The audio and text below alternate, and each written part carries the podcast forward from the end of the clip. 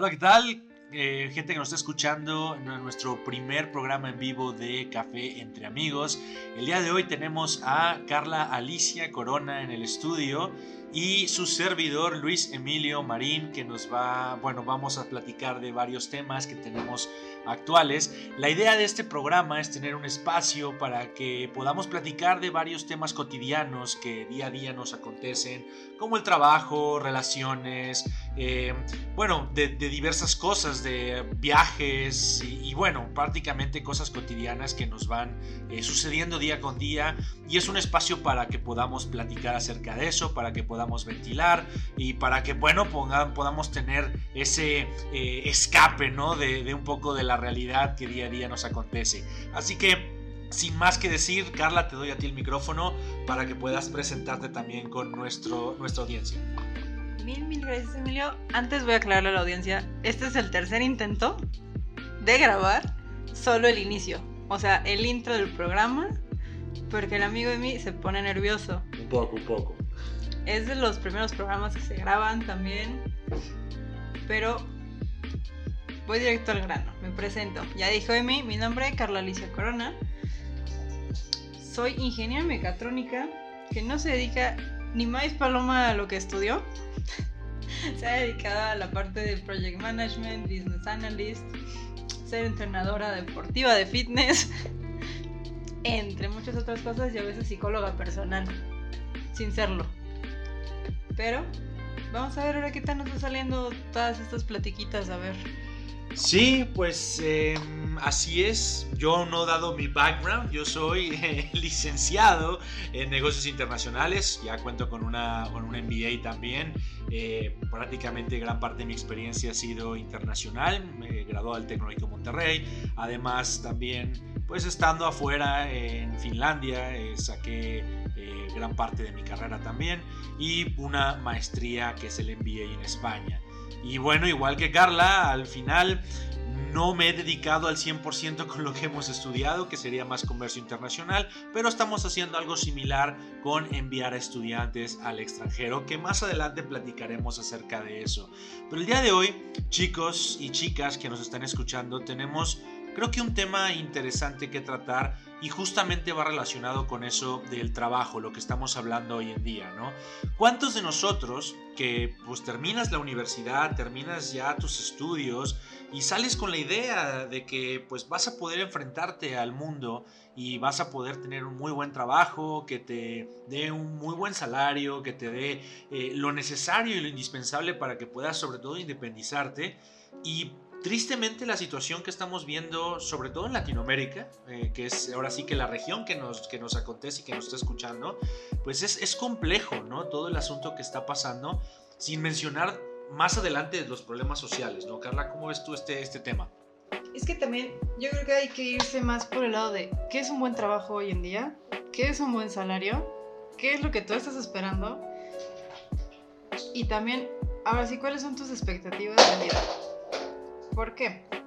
Además de toda la situación que hay a nivel global, hoy por hoy tenemos no tanto, no voy a hablar tanto de nosotros como millennials, voy a hablar de las generaciones centennials. Ok. Nosotros todavía tenemos cierta expectativa, pero el centennial siento que tiene otra.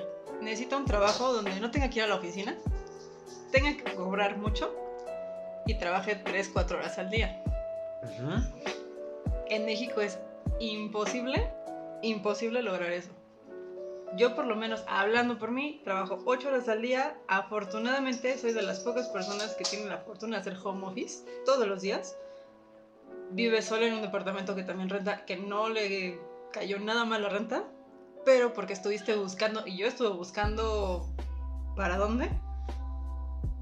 Pero hay que ser realistas. Una renta en la Ciudad de México no está abajo de los 12, 15 mil pesos.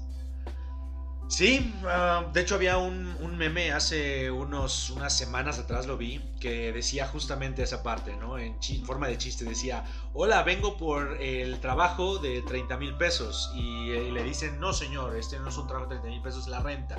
Y después llega a, donde le van a rentar el, departamento o la casa y dice, hola, vengo por el departamento en renta de 10 mil pesos. Y le dicen, no, señor, es un departamento en renta, ese es el sueldo de este trabajo. Entonces, claramente, como mencionas, Carla, hay una... De, ahora sí que estamos muy desproporcionados en cuestión de las realidades de cada quien. Pero ¿a quién, ¿a quién culpas sobre eso? ¿Lo culpas a las generaciones actuales que están esperando mucho? ¿O lo culpas a, los, a los trabajos y las empresas que no están ofreciendo ese tipo de salarios? O sea, ¿cómo, cómo podemos encontrar un punto intermedio entre esa parte? ¿no? Yo creo que es en conjunto, no le puedes echar la culpa a uno o al otro. Al final en un trabajo están esperando también cierto profesionalismo, cierta experiencia y que les resuelva ciertas cosas pero hoy por hoy como recién egresado, también voy a meter a una tercera, una tercera incógnita en la ecuación. A ver. Que se llama universidad. Ok. Y aquí en la universidad no te terminan de decir que cuando sales al campo laboral no vas a salir recibiendo los 20 mil pesos que te costó tu materia. La materia. La materia, no, o sea, estoy hablando de la materia. No vas a recibir eso vas a recibir la mitad, si bien te fue. Sé lo que iba a decir, si bien te va. O menos. Pero, como un egresado del TEC, de la Ibero, de la NAWAC, me voy a ir a universidades privadas, donde te enseñan que tú deberías estar ganando en un trabajo lo, o sea, mínimo lo que te costó una materia. Aquí también hay un tema de, este, de esta tercera incógnita llamada universidad, que es, hay que, hay que plantear un panorama mucho más realista a los alumnos, a los egresados y a las universidades, también empezar a hablar con las mismas empresas para saber qué carambas quiere una empresa, qué es lo que quieres tú como patrón, qué es lo que quieres tú como empresa al final, o sea, recibir de, las personas que vas a empezar a contratar como recién egresados, ¿no? Porque también muchos te salen con un promedio altísimo y perdón, son ineptos socialmente hablando. Sí, eh, bueno, fíjate, ahí quiero, estoy, de acuerdo hasta cierto punto, porque también yo diría que sí, mientras la universidad, esas universidades privadas que tú mencionas, te generan altas expectativas de qué es lo que va a seguir después de que terminas tu universidad, también creo que tiene que ver mucho con la presión social que vivimos hoy en día. Eh, presión social, ¿en qué, me, ¿en qué me refiero? Hoy en día, pues todos tenemos un dispositivo móvil con el que cargamos todos los días, ¿no? Llámese iPhone, llámese un dispositivo Android, etcétera, y en ellos estás bombardeado constantemente de aplicaciones como lo es TikTok, como lo es Instagram, bueno, Facebook ya está muriendo, prácticamente ya como para los abuelos eso, pero en estas otras aplicaciones estás siendo bombardeado constantemente por, ahora sí que videos de personas que se jactan de ser exitosas, ¿no? Llámese, y bueno, el éxito lo podemos medir en muchas cosas, ¿no? Hay personas que exitosos, eh, se consideran exitosas por tener mucho dinero, hay personas que son exitosas por tener muchos viajes, o sea que el éxito no lo podemos definir solamente en una manera, pero estas personas te venden una idea de la vida irreal que todo mundo tendría que tener. Esa vida irreal es el cuerpo perfecto, la vestimenta perfecta, eh, estar viajando por todos lados, y te venden esa idea que también, además de las universidades, como mencionaste hace rato, que también te dan ese parámetro de, mira, si tienes que ganar lo que te cuesta una materia, y luego viene este bombardeo saliendo de clases, incluso en tu, en tu círculo social, eh, con el que te envuelves, que a algunos le pueden ir mejor que a otros, también estás bombardeado y presionado por esa parte, porque entonces sientes que cuando no logras tener ese salario o ese éxito que tú te estabas, eh, pues, eh, bueno, que estabas em, viendo en tu mente o que te estabas imaginando y soñando, y cuando no es así, viene lo que son las depresiones, viene lo que son los fracasos y muchos jóvenes no están preparados para eso, ¿no? Para dar ese portazo de la realidad eh, en, su cara donde, oye, no, no, mijo, la vida no es fácil, la vida no es sencilla, la vida no es un banquete de buffet donde todo el mundo va a estar sirviéndote lo que tú esperas. Entonces, digo, eh, sí viene la, presión social, vienen las universidades y aquí es donde también yo diría, tiene que entrar la familia, porque muchos le echamos la culpa a de que toda la educación tiene que ser hecha en la universidad o en las escuelas, no el ciclo familiar es muy fuerte para que también vayan alineando a ese joven de, mira, mi hijo, no todo lo que estás viendo en las redes sociales, ni todo lo que estás viendo en la universidad va a ser, etcétera. Y no porque no ganes ese sueldo, porque no, no, no estés en ese parámetro que quieres, significa que has fracasado. Al contrario, tienes que echarle igual ganas y tienes que seguir adelante, ¿no? Pero bueno, es, ese es mi, mi, punto de vista en cuestión de que la sociedad ha infringido también mucho daño a, pues a los estudiantes, a los jóvenes, de meterles esa idea irreal de, de, de lo que es lo que tienen que lograr, no nada más la universidad. Creo que aquí tiene que ser un trabajo eh, de todos, ¿no? Como sociedad. Sí, sí, sí, de acuerdo. Por ejemplo, hoy vamos a ponerlo en nuestros zapatos. Tenemos ambos 32 años. Emilio, ¿qué esperaba a sus 32 años? 33 ya. Bueno, 33. ya empecé a verme abuelo, ya empecé a serme viejo, ya. Ya me truenan las rodillas también como muchos de ustedes que seguramente nos están escuchando. Pues, ¿qué espera Emilio a los 33 años? Realmente. Híjole, si me preguntas eso, mm, mira, la verdad creo que he sido muy afortunado. Eh, he logrado gran parte de lo que, lo, lo, lo, que he tenido.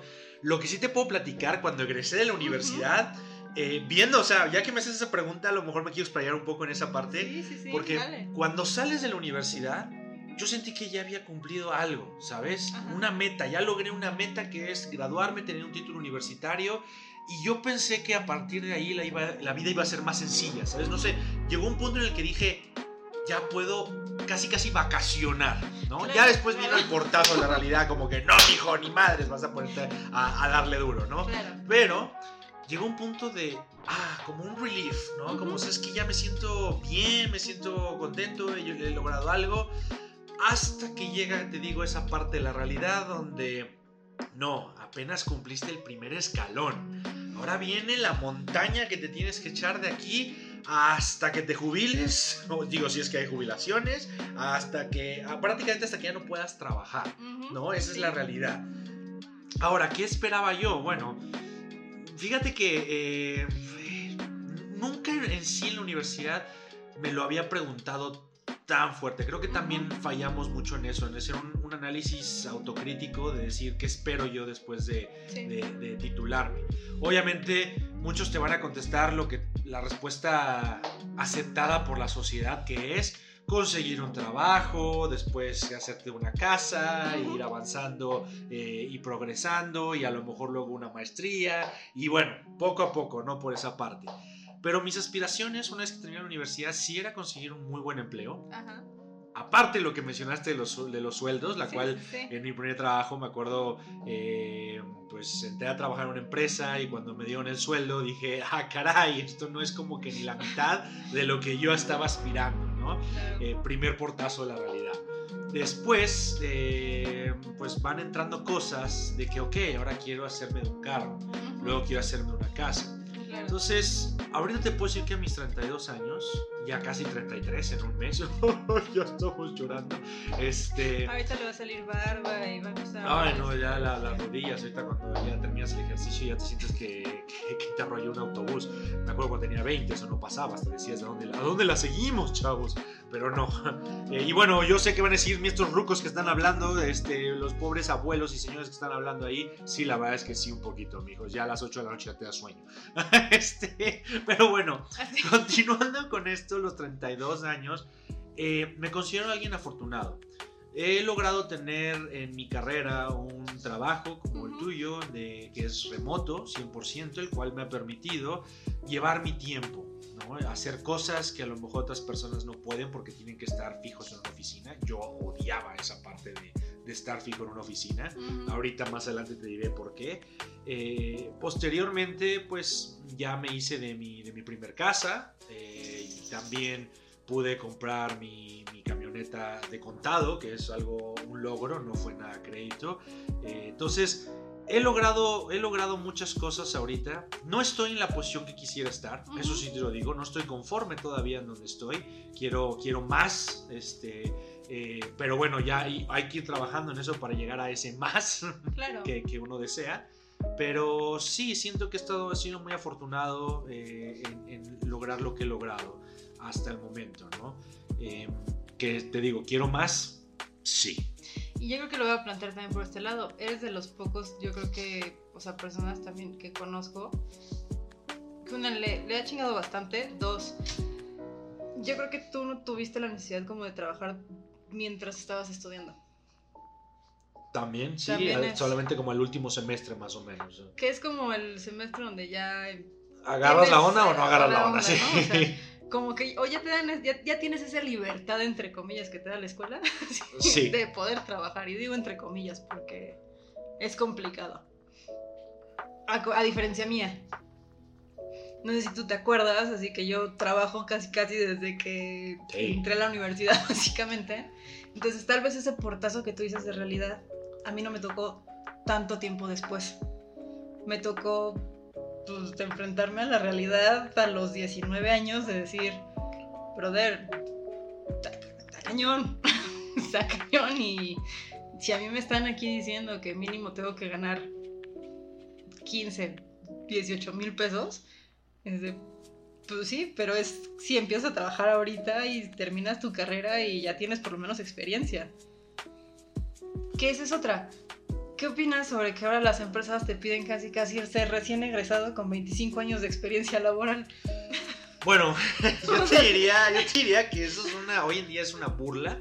Eh, en parte, eh, ahí, ahí es donde te digo que entra un poco mi, mi enojo y creo que el de Ajá. muchas otras personas que en la sociedad, porque lo ves, lo ves todos los días, abres la red social y constantemente hay quejas sobre eso, ¿no? O sea, en forma de chiste, porque al final es una manera de expresarte, de, de, ok, voy a mandar este meme para desahogarme, pero en realidad es lo que pienso y lo que siento y, y creas ese resentimiento.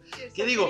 Hablando. ajá. De ahí vienen muchos otros temas, audiencia, que vamos a estar hablando. Por ejemplo, este resentimientos sociales que, que- que se está llevando justamente por esta parte de, estas discrepancias salariales y esas brechas entre sociedades que, están existiendo hoy en día y que hoy- se ven más marcadas, ¿no? Pero re- regresando a nuestro tema original, para no desviarnos de, de- todo, porque digo, al final muchos temas muy interesantes que vamos a tratar, de todo un poco. Eh, como decimos, pues esto es café entre amigos. Ahorita que hay una opinión que Carla menciona y es, es, es bastante, bastante buena sobre de que pues ella desde el día uno empezó con la universidad, empezó, empezó justamente también a trabajar. Y hay otros estudiantes que tienen esa fortuna, digamos, de que no necesitan empezar a trabajar eh, ni preocuparse por eso hasta los dos últimos semestres, el último semestre, eh, por muchas cosas, ¿no? Llámenle suerte, llámenle, eh, pues a lo mejor más apoyo de sus padres, etcétera.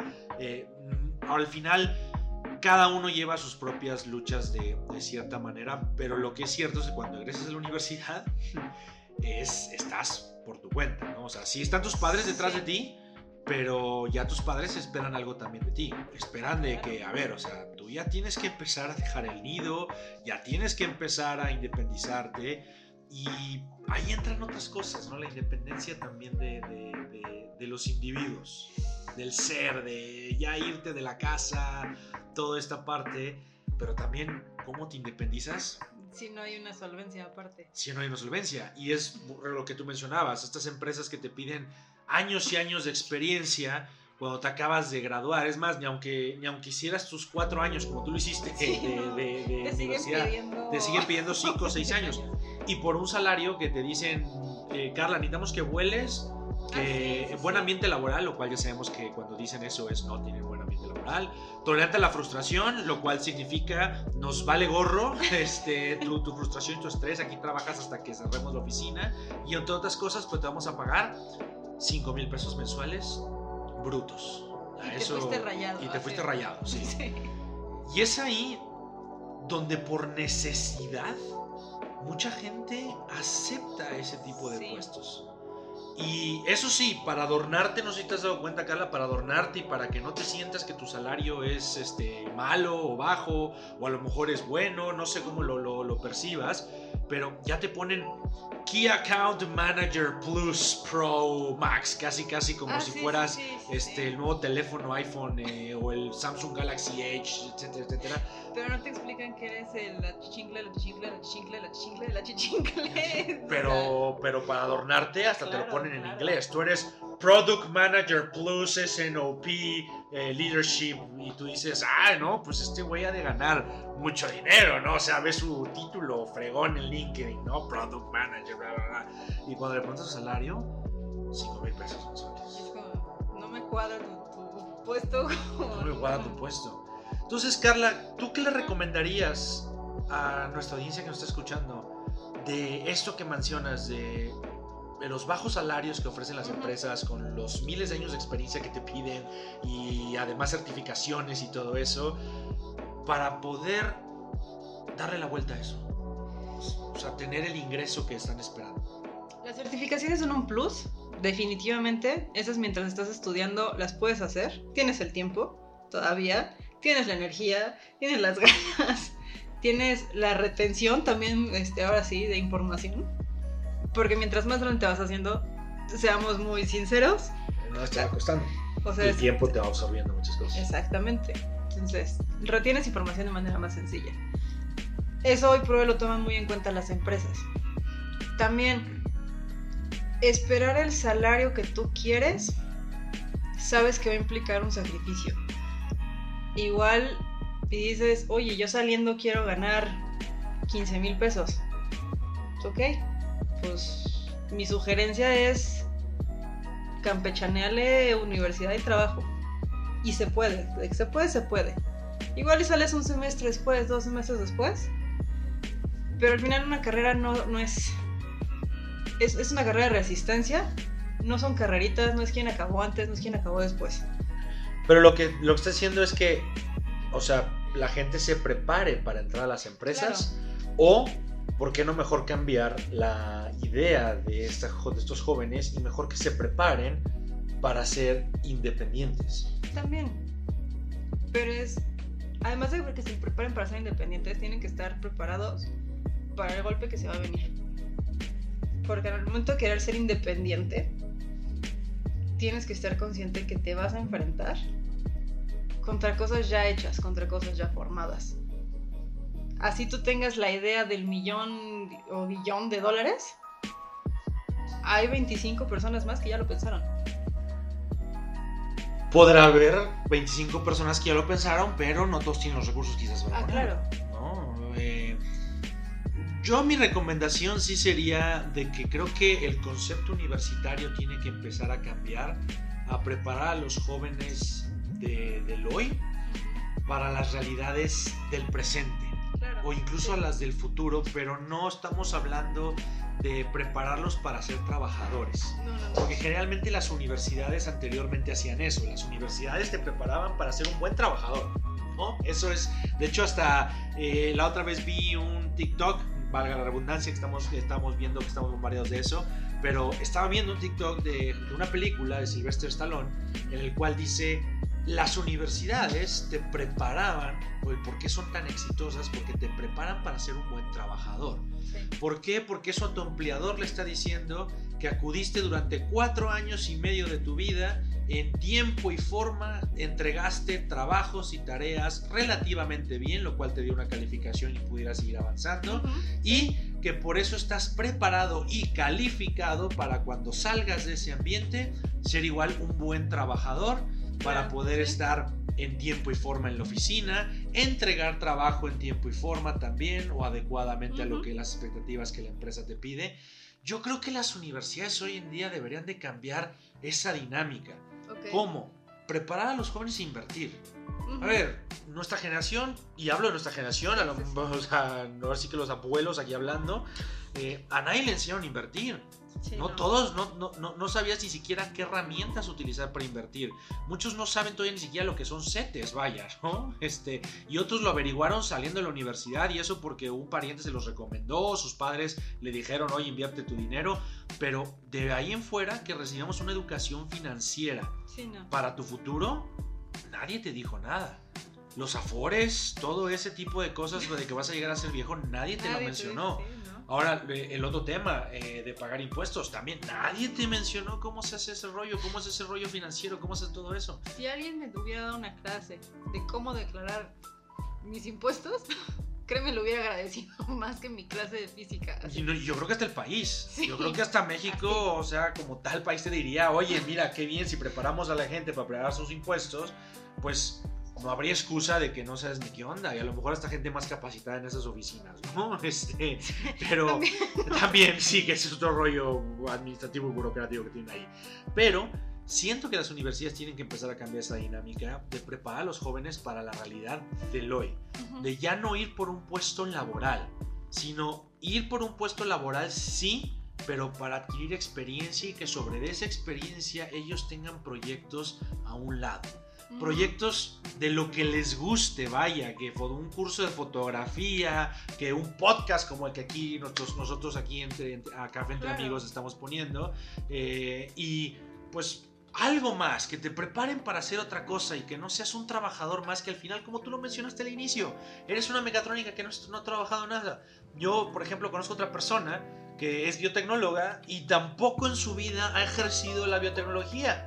A lo, a lo, mucho estuvo creo que un año en un laboratorio este, y después de ahí ha estado toda su vida en logística y, y, en todo ese rollo de, de, ahora sí, comercio internacional pero es biotecnóloga. Y hay otros de ingeniería en biotecnología que también conocí en la universidad que también nada tienen que ver con biotecnología. Están en empresas este, de comercio internacional, eh, viendo importaciones y exportaciones, un biotecnólogo. Y el licenciado en comercio internacional, pues está enviando estudiantes al extranjero. este, eh, digo, lo digo eso, ese por mi caso, ¿no? Eh, pero y ahí hablando de estudiantes del extranjero, ¿tú crees que hoy en día sea bueno estar preparando a nuestros jóvenes para que se vayan al extranjero o hacer algo para que se queden en el país? Yo creo que está padre que se preparen para ir al extranjero, pero hay que meterles la, o sea, el chip de lo que estás aprendiendo allá, también puedes venir a implementarlo aquí. ¿Qué harías para retener esa juventud que se está yendo? Híjole, ahí va a ser meterse mucho en un tema muy político, políticamente hablando realmente. Sí, eh, políticamente eh, social. Social, este, al final muchos se van por temas de inseguridad, muchos se van por temas de que no hay trabajo aquí también. Sí, o, o sea, se van, es realmente por eso. Temas de seguridad, si, te vas, si lo vas viendo como mujer, en mi caso, es complicadísimo salir sola a la calle un lunes, un lunes, estoy hablando de un lunes, ya ni siquiera viernes de fiesta, no, un lunes a las 6, 7 de la tarde. No, no te voy a negar eso, no te voy a negar eso. Estaba viendo ahorita el caso de las noticias que estamos viendo del incremento en inseguridad, el incremento también de agresión en la sociedad. Creo que es algo muy importante que tenemos que tener todos en mente y, que tendremos que trabajar en nosotros mismos como personas porque, a ver, estamos viendo un incremento muy fuerte de agresión y agresividad en la sociedad estamos normalizando los asesinatos, los feminicidios que hay.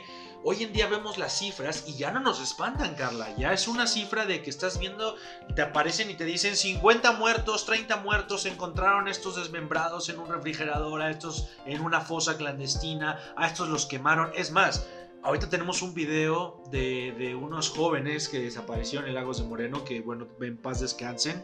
Eh, un video muy fuerte. Yo, lo, yo, yo, alcancé a ver eh, piezas porque la verdad no, no, aguanté todo el video y eso porque lo pasaron en, en, la televisión.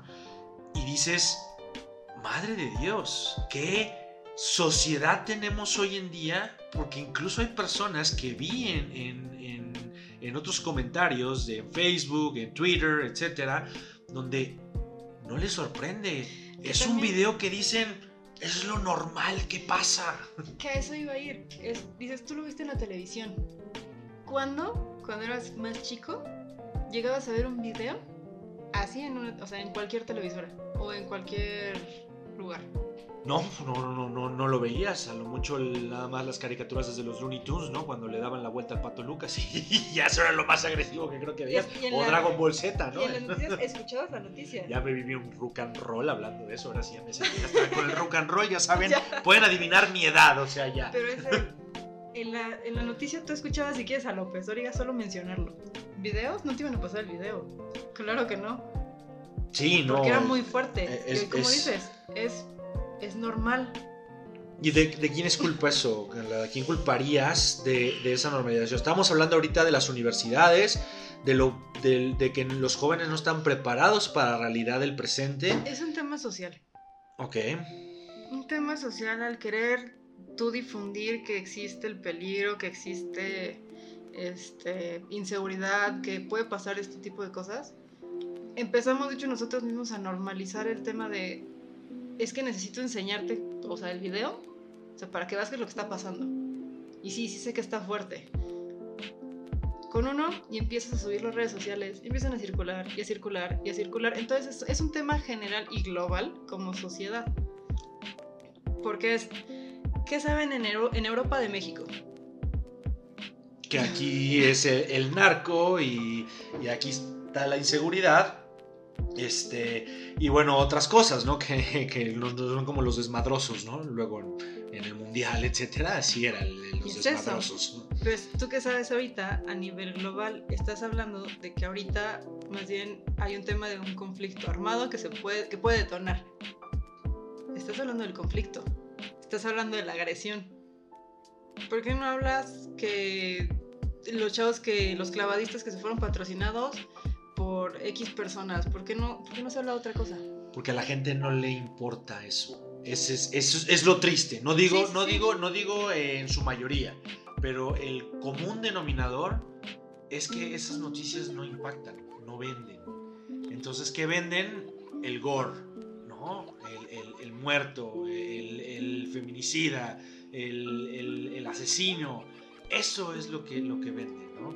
Eh, que está mal, sí está mal. Y como mencionaste el tema global, es cierto. O sea, por eso esto, esto no me refiero sociedad mexicana no, agresiva. No, me sea, refiero sociedad global. Y como mencionaste, lo mencionaste bien, con López Dóriga cuando veía, cuando, o sea, cuando éramos niños, se mencionaba en la radio, se mencionaba en la tele, pero no te posaban un video así. Sí, no había a lo mejor las herramientas que hoy en día, que tienes el celular a la mano y estás grabando todo eso, pero es ahí donde creo yo que deberíamos de empezar a poner ciertos límites. No límites a la juventud, no estoy No, no, diciendo de que, o sea, no, no se metan a su TikTok, no vean Instagram, no, para nada, porque sabemos que también luego esos lugares son eh, lugares para escapar de la realidad, de lo que hablábamos, de los malos Aparte- salarios, etcétera, pues quieres entrar a, a tu mundo de fantasía, Sí, sí, te vas a TikTok, te vas a Instagram para reírte un rato. Pero creo que debería de haber regulaciones que empiecen a, de- a ver qué contenido es el que se está subiendo y el que se está filtrando y el que llegue no solamente a la mente de los niños, a nosotros mismos. Porque hoy en día, o sea, es lo que yo te decía, y, y hasta yo mismo me cuestionaba, hoy en día ya no me impacta escuchar en las noticias que hay 60, 70, 80, encontraron 100 fosas, ya lo veo como de, ah, son 30, son 40, es el pan nuestro de todos los días ya para impactarme tienen que darme una cifra de 10.000 muertos. Este, entonces ahí sí digo, ¡ay, 10.000! Claro. Pero antes, tú le dices a nuestros abuelos, a nuestros padres, con un solo muerto ya era impactante la noticia. Decías, Dios mío. Ahorita ya son cifras de 30, 40 y desmembrados, de- decapitados, quemados en un refrigerador, etcétera. Pero ahí es donde te digo, no hay filtración porque estamos bombardeados constantemente de eso. Bombardeados constantemente de la violencia en nuestros celulares. Abrimos nuestro celular y ¿qué es lo que vemos?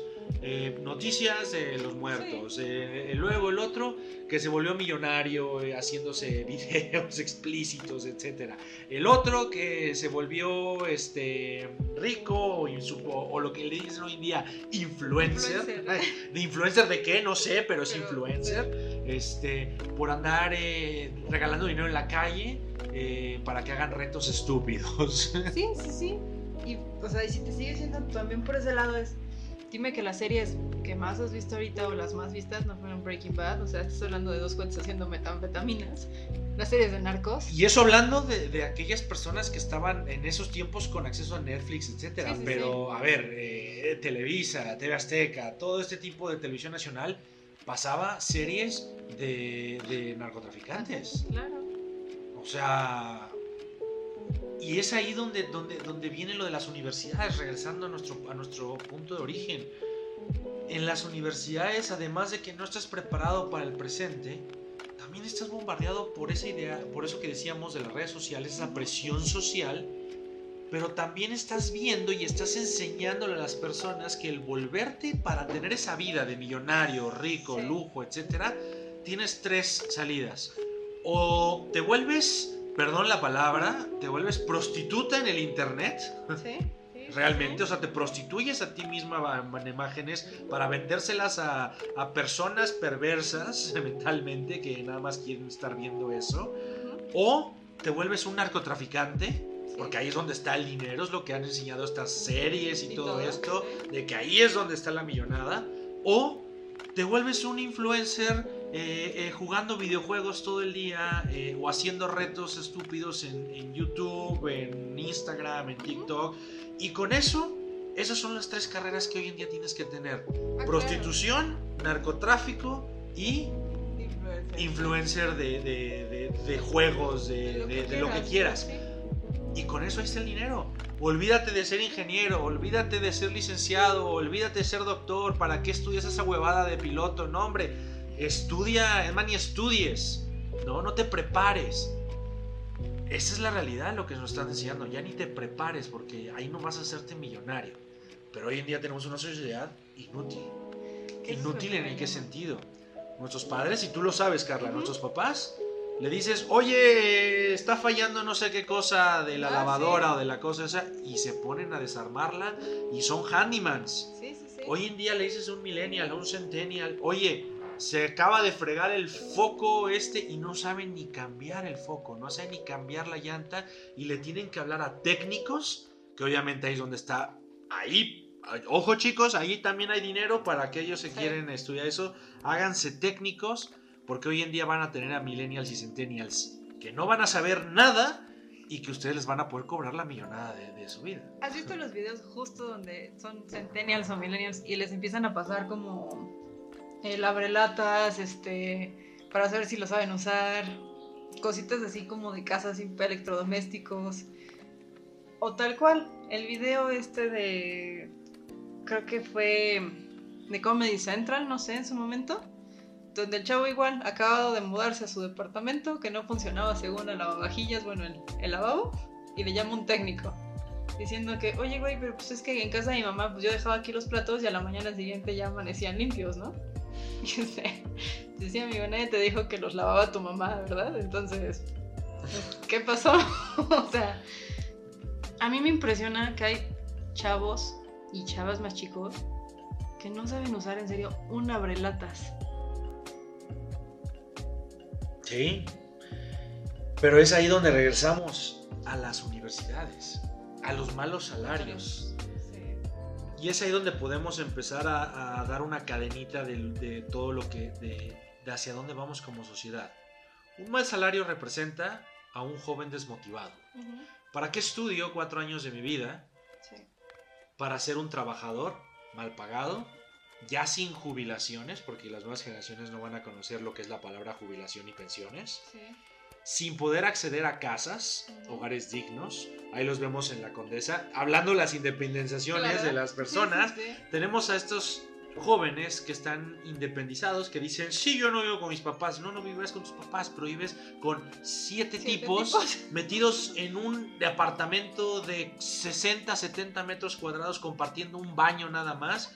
Pero eso sí, vives en Polanco, en la Condesa, en la Roma, en el Bluff, ¿no? Porque obviamente ahí es el, el sinónimo de los TikToks, Instagrams, de la gente exitosa, entre comillas, ¿no? Es como vivir en eh, un pequeño Big Brother, bueno, hoy en día conocido como la casa de los famosos, pero... se volvió, o sea, hazme favor, tenías a todo México e incluso en mis viajes que estuve en Ecuador, estuve en Colombia, estuve en Perú, la gente latina preocupados de si sacaban a fulanito o a fulanita y, decías, oye, brother, o sea, preocúpate por tu realidad. O sea, este programa no te va a hacer de nada. No es que es un es para sacar de mi, de mi realidad. Es así, pero... Sí, pero, o sea, al grado de que fueron a festejar al ángel de ah, independencia porque ganó eh, esta chava o chavo, ya no se sabe ni qué son. Este, oye, no. O sea, no, no, no, no, no, no. está mal. Pero es ahí lo que te regresamos. Universidad, malos salarios. Luego de malos salarios tienes presión social. Mala presión social sin, sin, filtraciones, que es lo que tienes que empezar. Y después de ahí sales con resentimiento, que es donde viene la agresión, el aumento de agresión, el aumento de, de insensibilidad, el aumento de falta de empatía por muchas personas. O sea, todo es una cadena. Sí, sí, O sea, claro. sales de la universidad, en la universidad sales preparado para trabajar. Es la realidad. Sí. Cuando debería ser lo contrario, debería ser para que te das conocimiento y que tú pudieras emprender, Emprender algo. algo, sí. ¿no? Eh, de ahí sales listo para trabajar. Aceptas el salario que te dan porque no tienes de otra, porque abusan también de la necesidad. O lo tomas tú, Carla, o atrás de ti van a venir otros 30, 60 fulanos que están igual formados ahí y me aceptan este mismo trabajo por 5 mil, 6 mil pesos menos de lo que te voy a pagar a ti. Así que tómalo o déjalo. ¿Qué haces? Lo tomas y ya te esclavizaste. Ya eres uno más de la nómina, un número más. Y no estoy diciendo que está mal, porque hay personas Sí, que están no, no. trabajando y o sea, les va bien. Pero eres más uno de la, no, de la, de la No, nómina. Luego llegas a tu casa, agarras tu celular y eres bombardeado constantemente por TikTok, por Instagram, por Twitter, etcétera, de personas que están viviendo la vida que a lo mejor ni es, a lo mo- que es falsa a lo mejor. Puede ser que en muchos casos sea verdad, en la otra puede ser que sea totalmente falsa, y pero tú te la crees.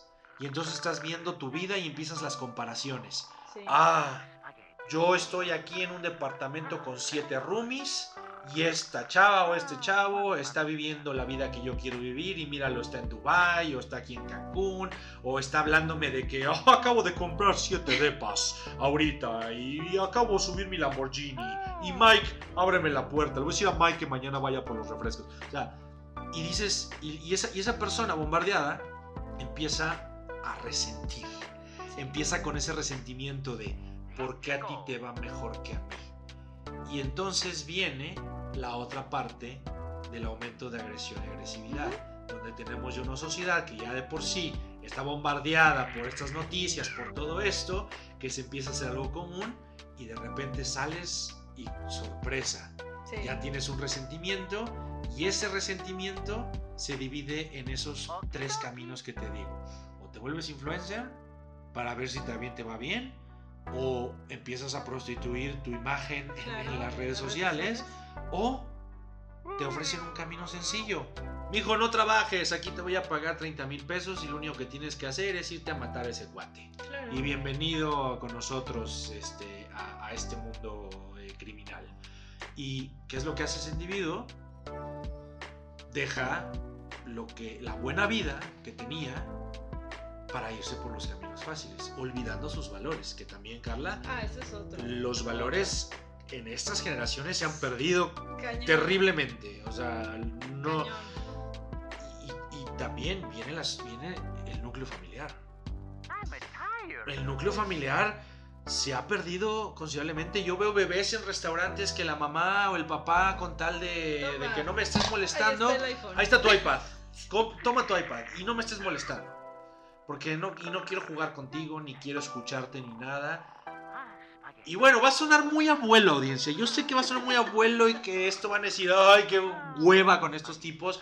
Pero antes había más comunicación en las familias. Sí. ¿Por qué?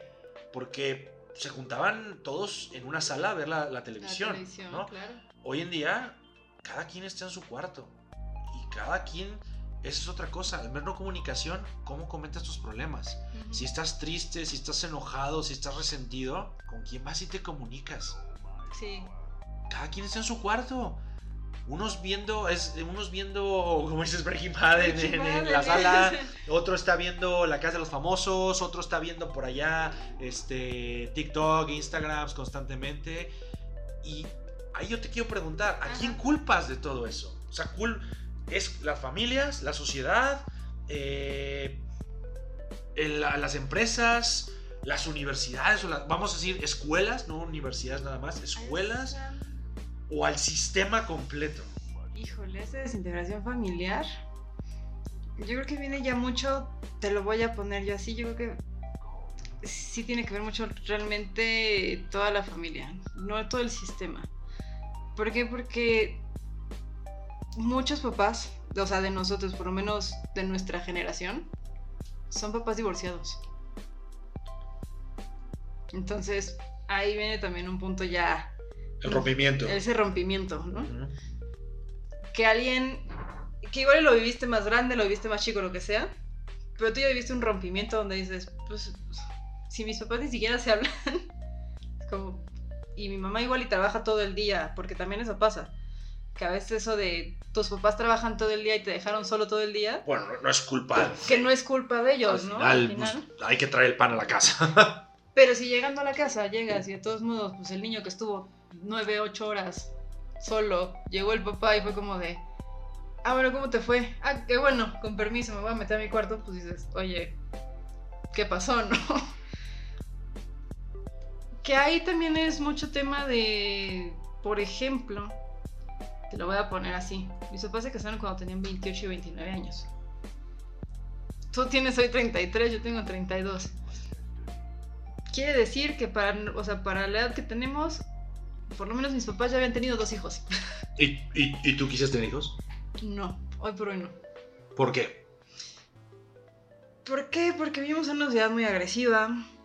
Los recursos también nos los estamos acabando, hablando de recursos naturales.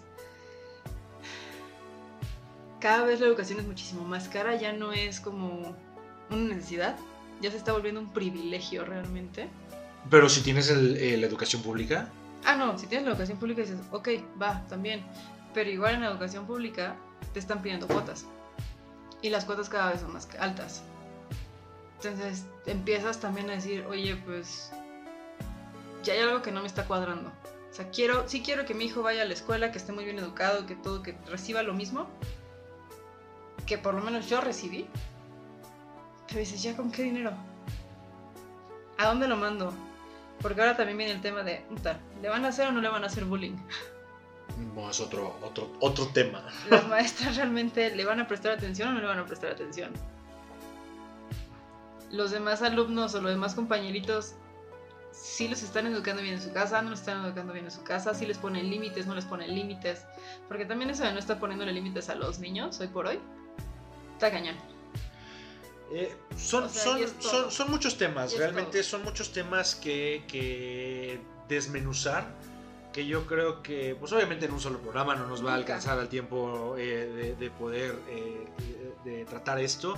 Y, y bueno, no, tampoco es el punto del show andar encontrando el hilo negro de, de la situación, no. sino ahorita es eh, su programa piloto. este, eh, faltó una persona, justamente faltó eh, otro, otro amigo que nos va a acompañar en los siguientes programas, porque la, la idea de este programa, y perdón que interrumpa la Sí, idea que sí. tenías, es justamente eso, tener un conjunto de variación de opiniones. ¿no? Es, eso es lo que se trata de hacer, porque al final nadie tiene la verdad absoluta cada quien tiene su opinión personal eh, y, y es lo que buscamos en este, en este espacio, un espacio para dar tu opinión, para ver tu punto de vista y, bueno, la otra persona que se va a unir con nosotros el siguiente, eh, la siguiente semana, eh, pues también va a tener puntos de vista variados. Y la idea es que vamos a estar invitando más y más personas también a este programa, eh, vamos a tener expertos en la parte educativa, vamos a tener otro tipo de, de expertos también aquí con nosotros que nos van a estar acompañando, justamente para hablar de esas oportunidades que mencionabas, Carla, de oportunidades de, de ok, eh, de no quiero tener hijos por cómo está la situación, eh, por la- el costo de las educaciones, por el costo que, que involucra tener a otra persona, si a duras penas hoy en día se puede mantener Uno solo. uno solo, este, eh, y que no tienes esa certeza hoy en día de tampoco los trabajos. Porque al final estás trabajando y puedes ser el mejor empleado, no la ves venir y mañana te dicen, ¿qué crees? Hubo un recorte personal a nivel mundial por otra, otra pandemia, tragedia que hubo, etcétera, y ¿qué crees? Pues tú fuiste el, el elegido, tú fuiste, el- o sea, eres el mejor, pero te tenemos que dejar ir. Pero en los Juegos del Hambre, híjole, Bueno, salió tu nombre. Sí, es que mira, con tu salario, Sí. este, podemos contratar a 5 o 7 personas más y repartimos ese salario entre esas 5 o 7 personas que van a hacer tu trabajo. Entre 5 y 7 personas sí van a estar mal pagadas, pero ellos no lo van a saber.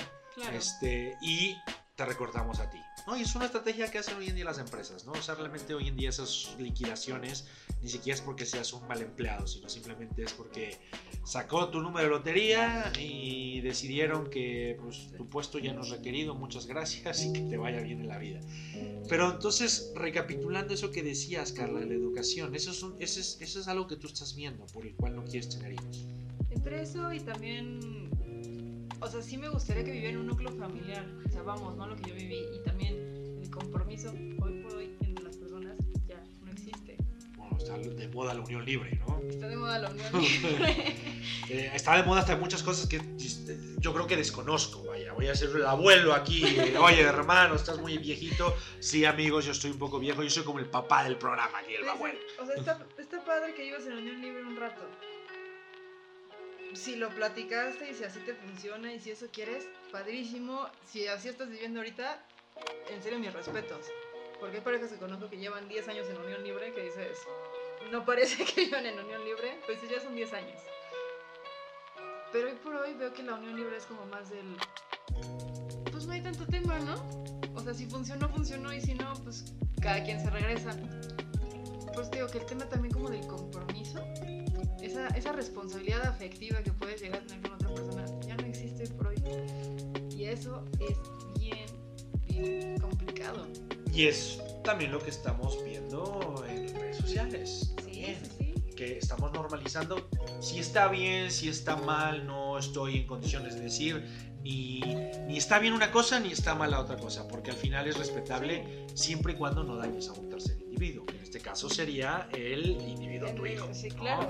O sea, siempre y cuando pues entre ustedes dos, pues lo que ustedes quieran hacer, si quieren ser unión libre, si quieren tener freeze, si quieren estar de, polluelos por cualquier lado, pues adelante, ¿no? Pero, es cuando lo ves, por ejemplo, en redes sociales, ves muchas parejas, la mamá tiene a su hijo y ya pasó como por siete novios yo quisiera preguntarle a veces al niño que no tiene más de 10 años, oye, ¿cómo ves? O sea, ¿cómo ves? Y también tú qué sientes, ¿no? Porque Pero ahí, ahí te va a atacar la mamá. Claro. Te va a decir, ¿tú quién eres para decirme qué hago con mi hijo y con mi vida? Pero si le preguntaras al niño, ¿tú qué crees que te diría el niño? Tú dime que no se está encariñando con las personas que le estás llevando, porque las estás metiendo a su vida también. Yo es, es, es que es un, es un tema muy, muy complejo de desmenuzar ese, esa parte de, del núcleo familiar actual, el, presente. Y es de donde viene también la, sociedad, lo que estamos platicando, la putrefacción de la sociedad, porque ese niño va a crecer y ese niño va a llevarse los ideales que vio en su casa.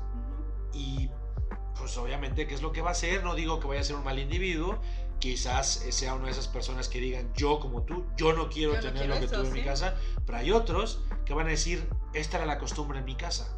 Es lo normal. Es lo normal. Claro. Y de hoy estoy contigo, mañana, es que ya me aburrí. Hasta aquí llegamos, y pero mañana tengo otra persona. Es, es, es, es difícil y te digo, es, es, es, no es la moda, si es lo que es, pero sí estamos viendo una descomposición social muy fuerte que empieza desde la familia. Sí, sí, sí, sí, definitivamente. A ver, eh, la otra vez estaba viendo un, reportaje justamente de una persona que decía, si Dios está muerto, entonces, como Dios está muerto, ya no le tienes que tener miedo al castigo divino. Y por lo tanto ya no importa si haces el bien o el mal en la tierra, porque ya no hay un infierno y hay un cielo. Porque al final no va a haber quien te juzgue al final. Pero esta persona que le responde le dice, ¿y por qué tenemos que creer en un castigo divino para saber qué está bien o qué está mal? No, señor, no se equivoque. Uno como humano debería de saber, sin necesidad de si hay un castigo divino o no, saber qué, es el bien y qué es el mal. No me voy a portar bien en mi vida pensando que va a haber un castigo divino para que eso regularice o me forme en cierto aspecto de mi vida, no al contrario.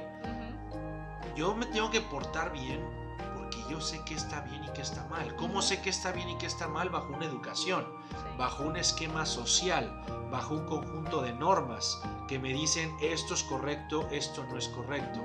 Y no por temor al castigo divino, no debería de decir, ah, bueno, pues como nadie me va a castigar, voy a hacer esto que está mal. No, ¿Por qué? Porque tienes conciencia. Porque tu conciencia es la que te va a estar diciendo eso que estás haciendo está mal. Eso es lo que hoy en día a las familias les hace falta meter. Lo estamos viendo con criminales, ¿no? ¡Ay! Mataron a mi hijo en, el, en el autobús.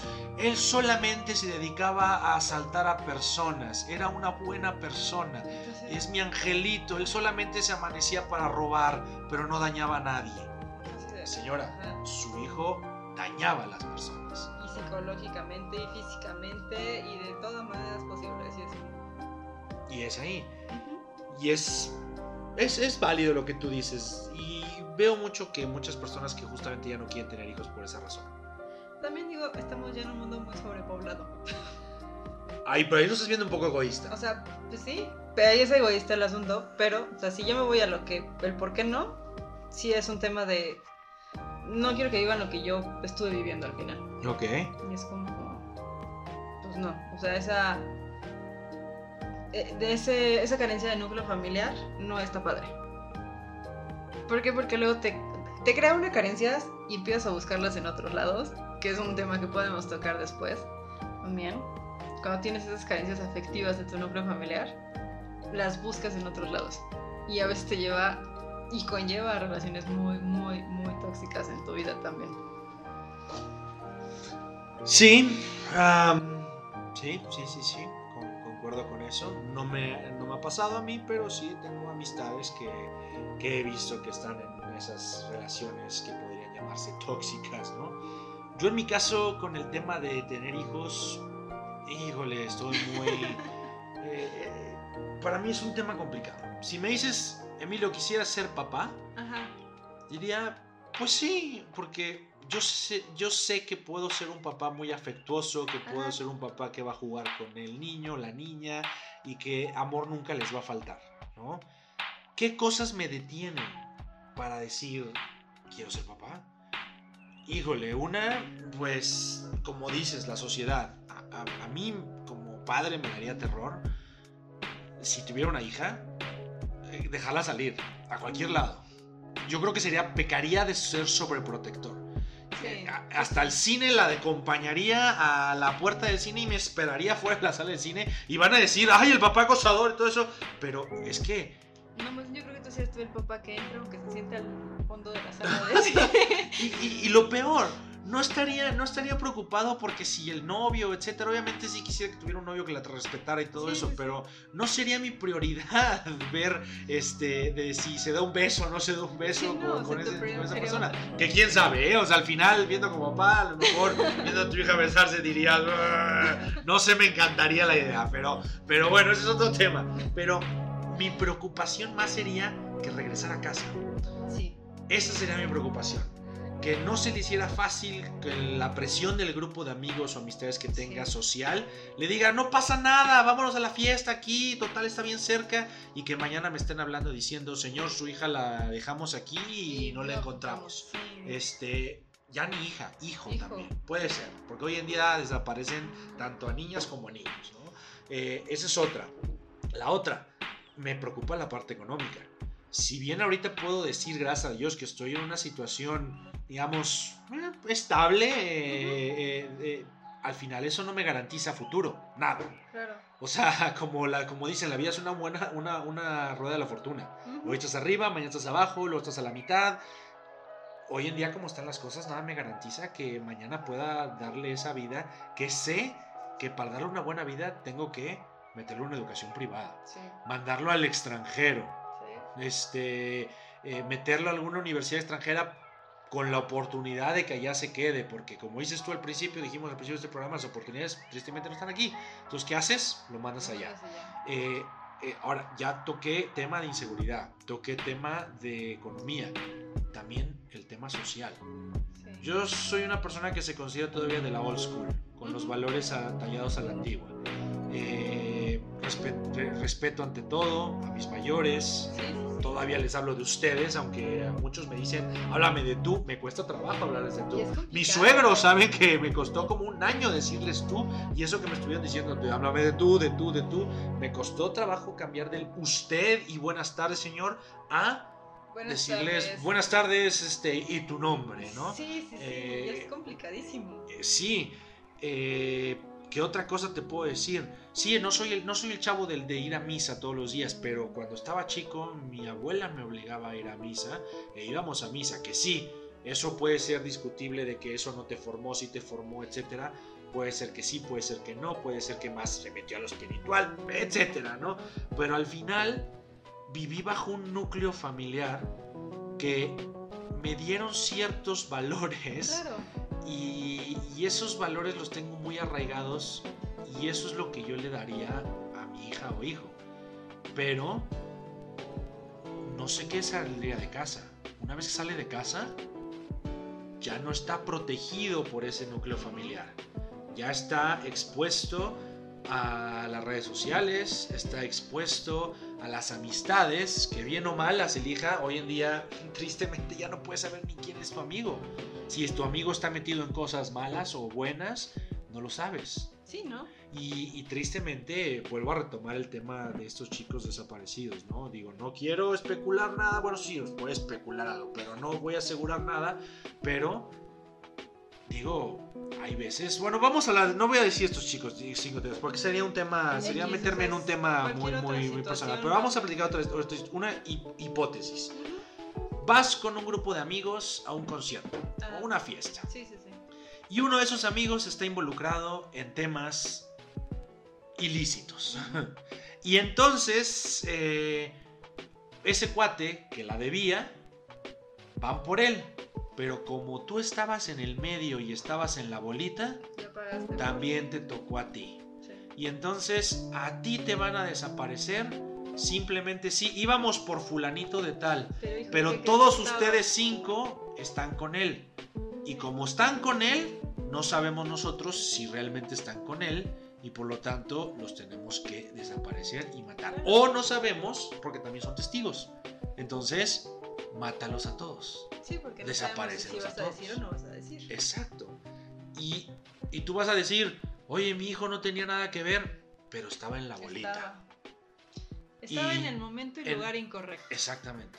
Entonces, son ese tipo de cosas que me pongo a pensar y ese es, ese es nuestro otro, eh, nuestro otro, este, aquí nuestra otra persona, nuestro otro perrito en el estudio, más bien, o persona, llamado el buen Loki. Este, eh, pero bueno, esos son los temas que yo digo. No quisiera tener hijos por esas cosas. Que sí, muchos, muchos me han dicho, ah, es que te enfocas en lo negativo, etcétera, hay que ver lo positivo.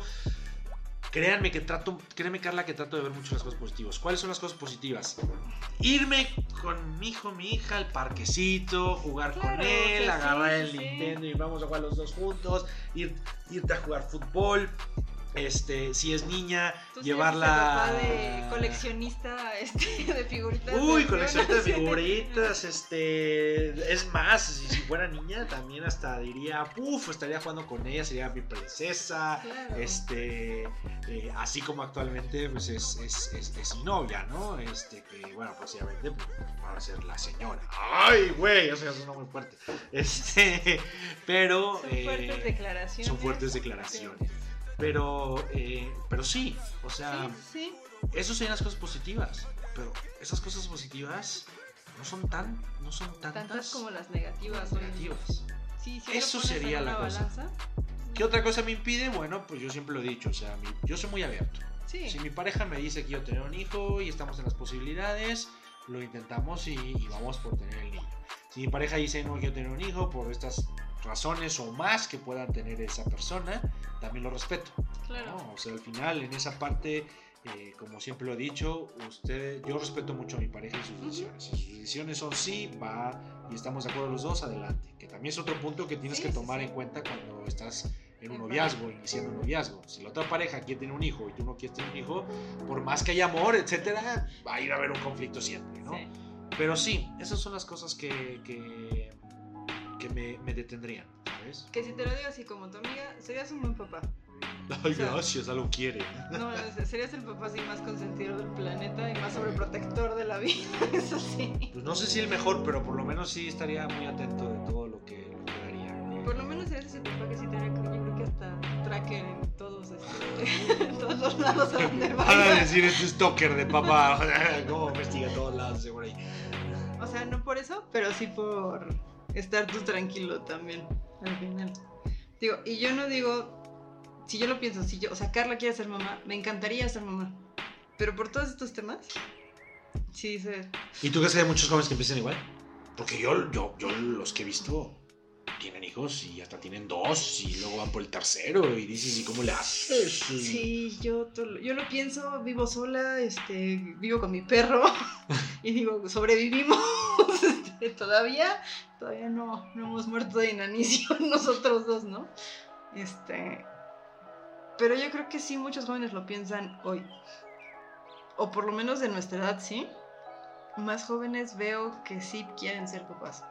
Más jóvenes, o sea, la generación que nos que sigue atrás sí quieren tener papás. Sí, sí Entonces, sería una pregunta, yo creo que para la audiencia, eh, los que nos estén escuchando, chicos, chicas, pregunta, pregunta de, de, de programa.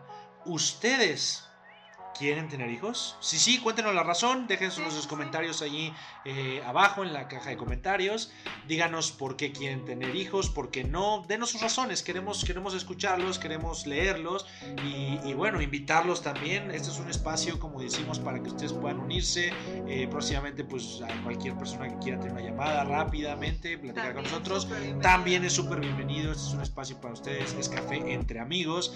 Y bueno, Carla, creo que el tiempo se nos ha ido volando. La verdad ni cuenta me di. Yo Esto tampoco. Está padrísimo. Este, se van a hablar de muchísimos temas. Apenas, apenas vamos empezando. Es la punta del iceberg y O sea- como cualquier programa estamos iniciando, le vamos agarrando un poco la onda a esto. Eh, cuéntenos también qué les pareció, si quieren algunos cambios que podamos hacer, si dicen es que es un programa muy serio, también podemos meterle por ahí un toque.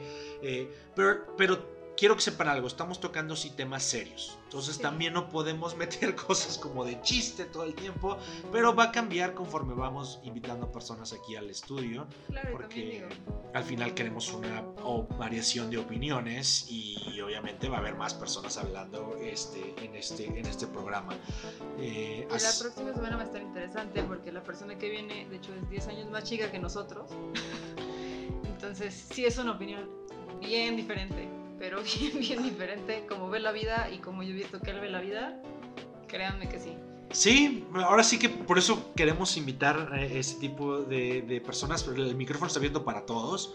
Eh, así que, pues nada, eh, quería agradecerte este Igual. nuestro pro- programa, nuestro primer podcast que vamos a hacer. Eh, Café entre amigos. Y les repito, los micrófonos están abiertos. Les voy a dejar otra pregunta más. ¿Cuál ustedes crean que sea la razón de la putrefacción de la sociedad actualmente? Eso estar muy interesante. Esa me gustaría leerlos. ¿Cuáles, qué consideran que ha estado, eh, eh, pues, ahora sí que pudriendo a nuestra sociedad? Claro. eh, temas económicos, temas sociales. eh, déjenos sus respuestas en la caja de los comentarios, los leemos y bueno, el siguiente programa estaremos abordando eh, justamente eso. Pues sin más que nada, Gala, ¿que ¿algo más que quieras tú platicar? Ha sido un placer, la verdad. Siempre es un agasajo aventarnos pláticas así. Ya nos las habíamos aventado sin un micrófono enfrente. Y esperamos también les estén gustando a ustedes bastante. Los temas también los pueden proponer ustedes, que eso también estaría muy padre, porque así nos dan Más ideas. más ideas. Y al final también son sus inquietudes, ¿no? Sí, cuéntenos, cuéntenos, este, platíquenos cómo va su día a día, cómo es, cómo son sus cosas. Si lo que comentamos en este, eh, en este programa de opiniones eh, es, eh, está eh, aterrizado a lo que ustedes también piensan, o sea, piensan como nosotros, hay algunas variaciones o definitivamente estamos equivocados, ¿no? Se vale. Al Claro. final, eh, como dijimos desde un inicio, no tenemos la absoluta verdad ni la, ni la razón Es solo una opinión. es solamente opiniones. Entonces, pues sí, cuéntenos también como qué temas quieren que comentemos. Vamos a platicar más adelante también de relaciones. eh, vamos a tener unos ejemplos por ahí, este, reales, casos de casi, casi casos Son de la vida de real. la vida real. Este, vamos a tener también temas eh, más, más a profundidad del trabajo. Eh, también vamos a tener, como mencionamos, expertos de, de- En de- diversos en temas. diversos temas, para que también ustedes eh, puedan tener un espacio también de conocer por qué irse al extranjero es importante, por qué eh, vamos a tener universidades que nos van a acompañar también acá Porque ciertas herramientas. porque también. ciertas herramientas, incluso pues vamos a tener la opinión de expertos para que podamos también saber qué es lo que se viene a futuro, como Ujú. ChatGPT, todo eso, que bueno, ya es noticia vieja eso, pero eh, al final hay que saber utilizar ese tipo de herramientas y cómo estar preparado para eso. Pues chicos, Un placer. Nos estamos escuchando la próxima semana. Este fue un café entre amigos. Esperemos se hayan divertido, sea entretenido. Y yo los dejo aquí siendo Carla Corona, una de las anfitrionas del programa. Y Emilio, un placer como siempre también estar contigo. Carla, muchas gracias, el placer ha sido todo mío y audiencia también el placer ha sido todo mío de estar con ustedes en este tiempo. Así que sin más por el momento les deseamos un excelente día, tarde o noche, de acuerdo a cómo estén escuchando. Y pues nos vemos en el siguiente capítulo de Café entre amigos. Cuídense. Hasta luego.